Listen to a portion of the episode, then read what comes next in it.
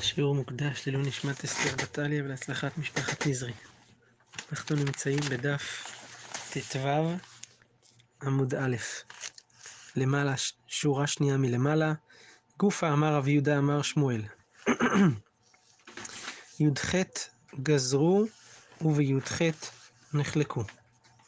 שמואל אמר, מה שהזכרנו לעיל בדף י"ד עמוד ב', שבשמונה עשר דבר גזרו בית שמאי ובית הלל באותו יום, ובשמונה עשר דבר הם נחלקו קודם לכן. הגמרא מקשה על זה, והתניא הושבו, זאת אומרת, הרי מברייתא אחרת שנינו שבשמונה עשרה הגזרות הללו לא נחלקו בהם, אלא הושבו בית שמאי ובית הלל.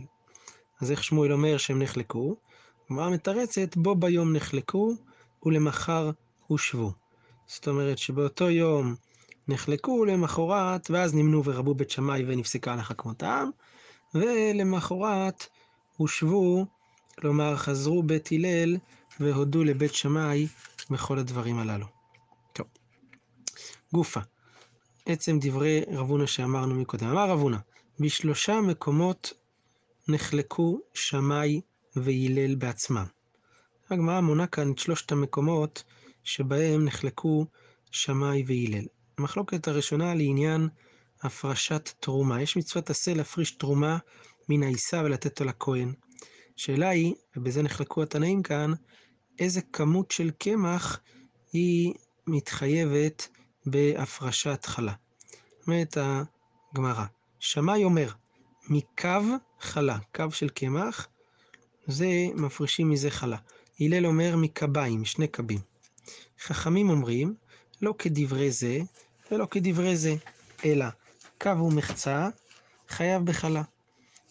קו ומחצה זה במידות הרגילות, אבל משהגדילו המידות, הגדילו המידות, אז הוסיפו שישית על המידה הקודמת, אז במקרה כזה אמרו חמשת רבעים קמח חייבים בחלה. חמשת רבעים זה חמישה לוגים, כי הרי ארבעה לוגים זה קו, אז חמשת רבעים, חמישה רבעים זה קו ולוג, חמישה לוגים בעצם של קמח. אם לוג זה 324 גרם, אז אם כן חמישה לוגים שיכולים בחלה, זה יוצא קילו 620, משהו כזה פחות או יותר. אז הם, זה לפי חכמים מה שחייב בחלה, ככה אנחנו פוסקים גם היום. רבי יוסי אומר, חמישה פטורים, חמישה ועוד חייבים. זאת אומרת, לא חמשת רבעים, אלא קצת יותר מחמשת רבעים זה חייב. אז זו המחלוקת הראשונה של שמאי והלל, שהם נחלקו בה בעצמם. מחלוקת שנייה, אידך, הלל אומר, מלוהין מים שאובים. נעשה הקדמה עוד פעם למחלוקת השנייה. מקווה שכשר לתאר אדם וכלים, צריך להיות 40 שאה מים שאינם שאובים. אבל אם חסרים למקווה מ-40 שאה, חסרים קצת מים, ומוסיפים מים שאובים למים שאינם שאובים, למים של המקווה, בזה נחלקו התנאים כמה, מוס... כמה יוסיפו, כמה יהיה חסר במקווה ל-40 שאה, ויוסיפו מים שאובים, והוא ייפסל בכך. אחרי שיש 40 שאה מים שאינם שאובים במקווה, אפשר להוסיף עליו כמה שרוצים מים שאובים. אבל כאן מדובר שאין עדיין 40 שאה. אומרת הגמרא, ואידך, הלל. הלל אומר, מלוהין מים שאובים. זאת אומרת שנפלו למקווה מלוהין, הם פוסלים את המקווה. כמה זה הין? הין, רש"י אומר, זה י"ב לוג. זה 12 לוגים פוסלים את המקווה. אומרת הגמרא, שחייב אדם לומר בלשון רבו. למה הוא נקט הין ולא אמר שלושה קבין שזה 12 לוג?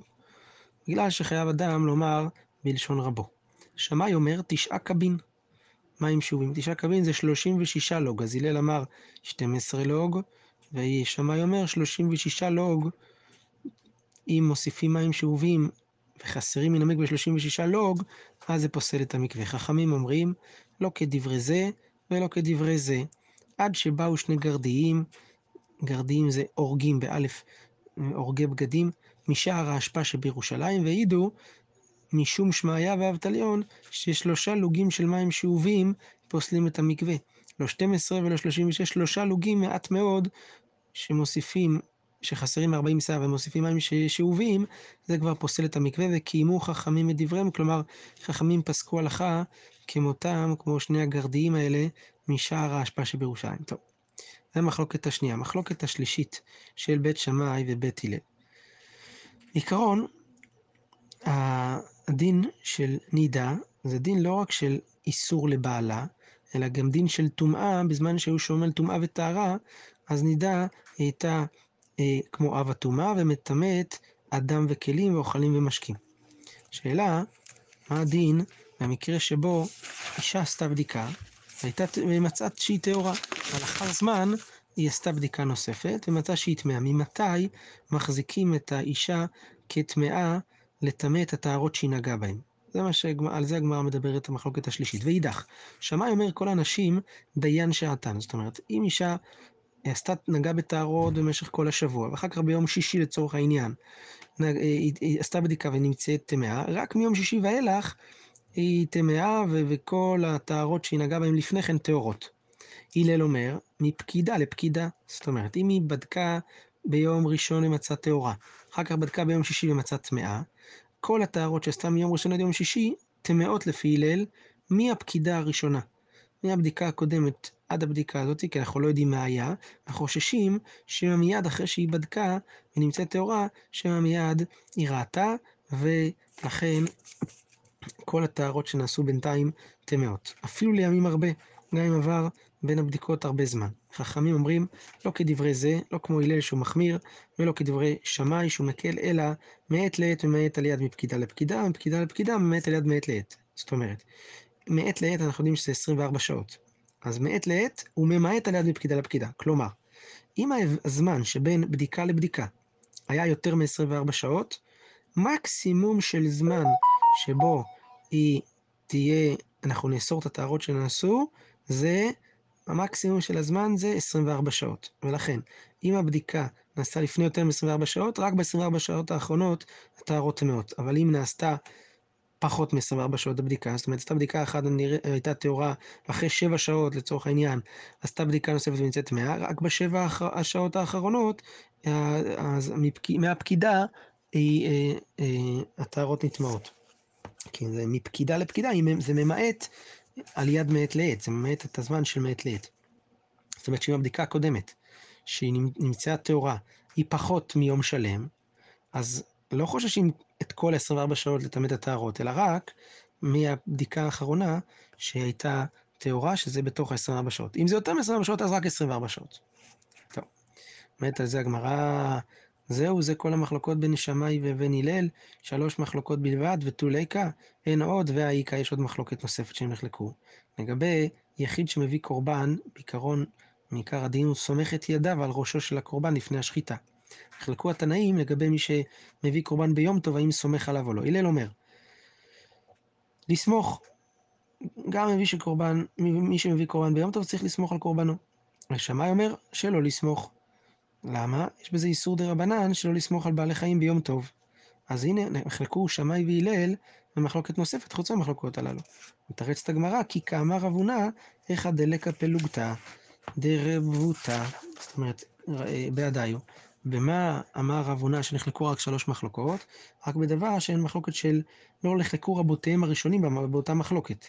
אבל במחלוקת הזאת של השמיכה ביום טוב, בזה נחלקו כבר רבותיהם של הלל ושמאי הראשונים לפניהם. אז לכן לא מונים את זה בתוך המחלוקות שנחלקו שמאי והלל. אומרת הגמרא והאיכא, יש עוד מחלוקת ביניהם, הבוצר לגת, אדם שקוטף ענבים לצורך עשיית יין.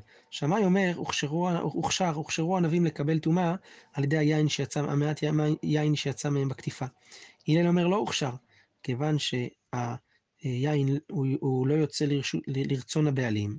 אז הבעלים לא רוצה שיצאו יין, ואנחנו יודעים שכדי לקבל טומאה צריך שזה יהיה, יירטב ברצון הבעלים, כמו שלמדנו בחיותן, שזה צריך דווקא להיות ברצון הבעלים. אז הנה עוד מחלוקת. הגמרא מתרצת, בר מיני דאי. חוץ מהמחלוקת הזאת, למה? דהתם כשתיק להלל לשמאי.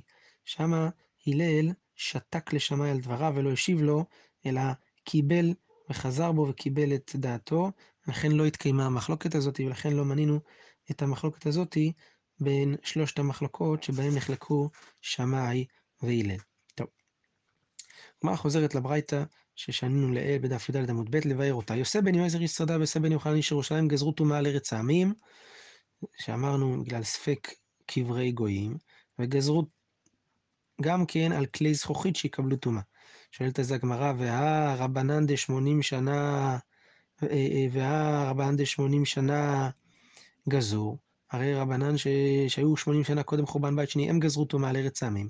דאמר רב כהנא, כשחלה רבי ישמעאל ברבי יוסי, שלחו לו, רבי, אמור לנו שניים ושלושה דברים שאמרת לנו משם אביך, רבי יוסי, שלח להם, כך אמר אבא. 180 שנה עד שלא נחרבה בית, קודם, חורב, קודם החורבן, פשטה מלכות הרשעה, מלכות רומי על ישראל.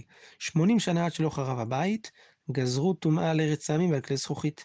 40 שנה עד שלא חרב הבית, גלתה לסנהדרין וישבה לה בחנויות.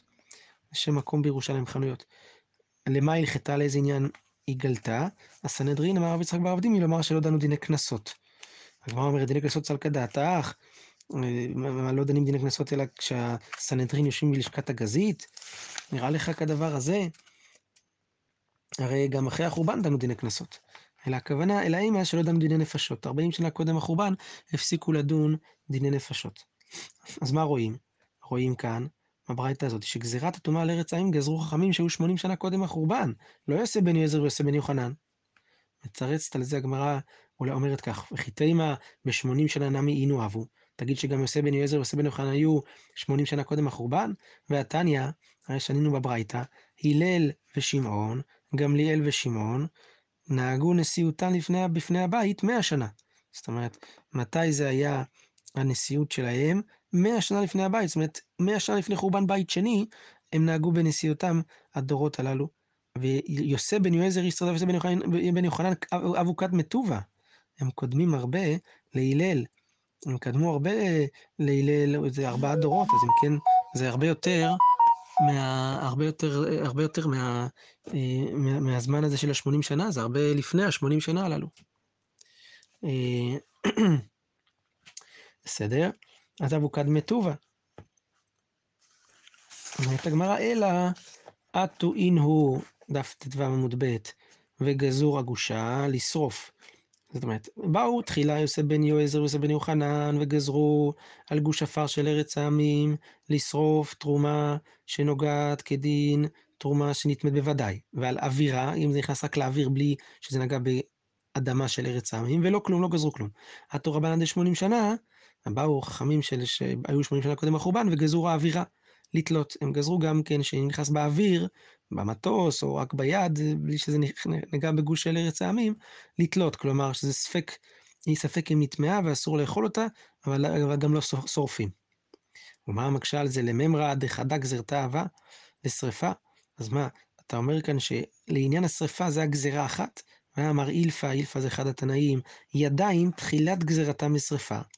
זאת אומרת, הגזרה של ידיים, זה היה באופן שמיד גזרו שנגע, ידיים שנגעו בתרומה לשרפה. משהו מדברי אילפא, שידיים הוא דכבר דתחילת גזירתן לשרפה. דווקא ידיים זה, אבל מי דאחרינק, שאר הדברים, לא גזרו עליהם מיד לשרפה.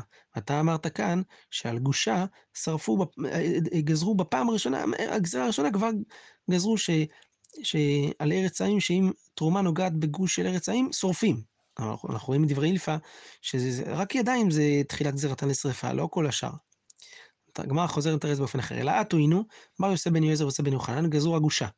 אבל הם גזרו את זה לתלות, כלומר ספק, שאסור באכילה אבל לא שורפים. ועל אווירה ולא כלום. ועטו רבנן של 80 שנה, וגזור הגושה. אחר כך חכמים, שלב שני, באו חכמים של 80 שנה קודם החורבן, וגזרו על הגוש לשרוף, ועל האוויר לתלות. אז הגמרא מקשה גם על זה, והקתי באושה גזור. הרי גזירת טומאת ארץ העמים, גזרו את זה באושה. דתנן, על שישה ספקות שורפים את התרומה. ספקות. שורפים אותה כאילו נטמעה בוודאי. על ספק טומאה של בית הפרס, ספק בית הפרס, על ספק עפר בא מארץ העמים, על ספק בגדי עם הארץ, חוששים שמא ישבה עליהם אשתו כשתנידה, ו... הם נטמעו טומאת מדרס, ועל ספק כלים הנמצאים, כלומר בגדים אנחנו לא יודעים אם טהורים או טמאים, ועל ספק ארוכין, ספק של רוק, שאנחנו לא יודעים אם זה רוק של זב וטמא מן התורה, או רוק של סתם אדם שאינו זב וטהור. ועל ספק מי רגליים, רגלי אדם, שכנגד מי רגלי בהמה. זאת אומרת, למרות שזה ליד רגלי בהמה ויש חשש שאולי זה בכלל מי רגלי בהמה. וגם אם זה מי רגלי אדם, אולי זה טהור, שני ספקות. למרות זאת, חששו שהם מי רגליים של זב, והם טמאים, לכן אם זה נגע בתרומה, טימאו את זה מספק. על ודאי מגן, אם זה ודאי נגע, שזה ספק טומאתן, זאת אומרת, כל איזה טמאים מספק, שורפים את התרומה. אבל על ספק מגעם, כלומר, אנחנו לא בטוח שזה נגע בדברים האלה, לא שורפים. רבי יוסי אומר, גם על ספק מגען, אם זה ברשות היחיד שורפים. ספק אם זה נגע בספק כלים הללו, או בספק אה, בגדי עם הארץ, כן. גם על זה ברשות היחיד שורפים. כי הדין הוא שספק טומאה ברשות היחיד, זה כמו ודאי טומאה. חכמים אומרים, ברשות היחיד תולים, כלומר לא אוכלים ולא שורפים, ברשות הרבים טהורים, כי יש לנו כלל שספק טומאה ברשות הרבים טהור. ואמר אולה, על המשנה הזאת, אלו שישה ספקות שגזרו בהם, איפה התקינו את זה? באושה התקינו. אז מה רואים? שהגזרה של גוש עפר מארץ העמים ששורפים עליו תרומה, זה היה רק באושה, אחרי החורבן, כמה שנים אחרי החורבן. אז זה קשה על מה שתירצנו מקודם, שחכמים שהיו קודם 80 שנה, הם גזרו את הגזרה הזאתי של אה, עפר של ארץ העמים לשרוף. לכן הגמרא חוזרת בה ומתרצת באופן אחר ואומרת כך: אלא אלעתו היינו, הגזרה עוד הייתה בשלוש שלבים. בהתחלה באו יוסף בן יועזר ויוסף בן יוחנן וגזרו הגושה. אבל מה הם גזרו? על גוש עפר שאם תרומה נגעה, לתלות. כלומר, ספק ולא אוכלים ולא שורפים. ועל אווירה, הם לא גזרו כלום. אחר כך, שלב ב', באו רבנן של 80 שנה וגזרו אידי ואידי. הם גזרו גם על נגיעה בגוש עפר וגם על האוויר, לתלות. לתלות. הוסיפו כאילו לתלות גם על האוויר, אם נכנס לאווירה. ועטו חכמים שבאושה באו אחריהם וגזרו הגושה לשרוף, ועל אווירה כדקאי קאי, כלומר נשאר גם כן כמו שזה היה לתלות. זה היה שלושת הגלגולים של הגזרה הזאתי, של גזירת הטומאה של ארץ העמים. טוב, לגב... נושא הבא, לגבי אה, טומאה וטהרה של כלים. בתורה מנויים כלים שמקבלים טומאה, ומה שלא מנוי בכלים, בתורה, לא מקבל טומאה בכלל. כתוב, אך את הזהב, את הכסף, את הנחושת, את הבדיל ואת העופרת, כל אשר יבוא באש תעבירו באש, וכל אשר לא יבוא באש תעבירו במים. שם בפרשת אה, חוקת בלק. כן. אז, אה, אז, אז מה שלא מנוי שם, הוא לא מקבל טומאה. אז אה, דבר אחד. דבר שני, כל הכלים, יש להם טהרה על ידי שמטביעים אותם במקווה, חוץ מכלי חרס שאין להם טהרה אלא בשבירה. אה, ועוד נקודה, הקדמה אחרונה, כלי מתכות, הם מקבלים טומאה מן התורה, בין אם הם פשוטים, כלומר בלי בית קיבול, ובין אם יש להם בית קיבול. אבל שאר הכלים, הם מקבלים טומאה רק אם יש להם בית קיבול. וכל הכלים מקבלים טומאה רק אם נגעו בטומאה בין מתוכם בין מגבם. על כלי חרס הוא לא מקבל טומאה מגבו. טוב, זה הדינים שהם הקדמה לגמרא בהמשך. הגמרא אומרת כך, אמרנו לעיל בדף י"ד עמוד ב', שגזרו טומאה על כלי זכוכית. למה גזרו? כלי זכוכית טומאה, הרי זה לא חלק מהרשימה שכתובה בתורה. אומרת הגמרא, מה איתם הגזור באור רבנן טומאה כלי זכוכית? אמר רבי יוחנן, אמר יש לקיש, הואילו תחילת בריאתן מן החול, שווינו רבנן ככלי חרס.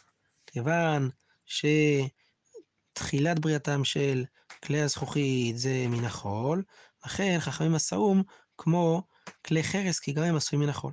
מקשה על זה הגמרא, אלא מעתה, אם זאת הסיבה, לא תהא להם טהרה במקווה. אם דימו אותם לכלי חרס, אז גם להם לא תהיה טהרה במקווה, כי אמרנו שכלי חרס אין להם טהרה במקווה. על למתנא, אז למה כתוב, ואלו חוצצים בכלים הזפת והמור בכלי זכוכית? חוצצים זה אומר שהם חוצצים במקווה, זאת אומרת שאפשר להטביל אותם, וניתרים בטבילה, רק אם יש עליהם את החציצה, אז זה חוצץ ולא לא מועילה הטבילה. זפת ומור, סוג של בושם, בכלי זכוכית, סימן שמועיל להם טבילה לכלי זכוכית, אבל אם הטעם שגזרו עליהם בגלל שהם דומים לחרס, אז גם שלא תועיל להם טבילה. הגמרא מתרצת, תחא במאי עסקינן, כגון שניקבו והטיף לתוכן איבר. מדובר שכלי זכוכית הללו נעשה בהם חור, וטפטפו לתוכם איבר זה עופרת, מתכת. והמשנה הזאת לפי רבי מאיר היא דאמר, הכל הולך אחר המעמיד. הרי בלי שהעופרת הזאת, זה לא היה כלי, זה עם חור. כיוון שטפטפו לזה עופרת, אז יש פה כלי, אז, אז זה המעמיד של הכלי, בלי זה לא היה פה כלי. הרב מאיר אומר שהכל הולך אחר המעמיד, לכן הכלי הזה הוא בעצם כמו כלי עופרת, לכן אמרנו כאן שיש לזה טהרה במקווה. מה שכתוב במדינה של איזה טהרה, זה רק בכלי כזה שניקב וסתמו אותו עם עופרת, שאז הוא כמו כלי של עופרת. דתניא, כלי זכוכית שניקבו והטיף לתוכן איבר, אמר רבי, רבן שמעון מגמליאל, רבי מאיר מטמא. למה? הם מקבלים תורה מן התורה לפי רבי מאיר, למה? כי הולכים אחר המעמיד, אז הם נחשבים כלי מתכות. וחכמים מטהרים. זאת אומרת, חכמים סוברים שהם לא מקבלים תורה מן התורה, כיוון שעיקר הכלי זה זכוכית ולא הולכים אחרי המעמיד. אבל באמת, כלי זכוכית שלמים, דינם ככלי חרס, ואין להם טהרה במקווה. כל מה שאמרנו כאן שיש טהרה זה בכלי כזה שהוא בעצם כלי של מתכת לפי דעת רבי מאיר, אבל בעיקרון כלי, כלי זכוכית רגיל, אין לו טהרה במקווה, לזה מה שגמר אומרת. עד כאן הגענו, ברוך אדוני לעולם, אמן ואמן.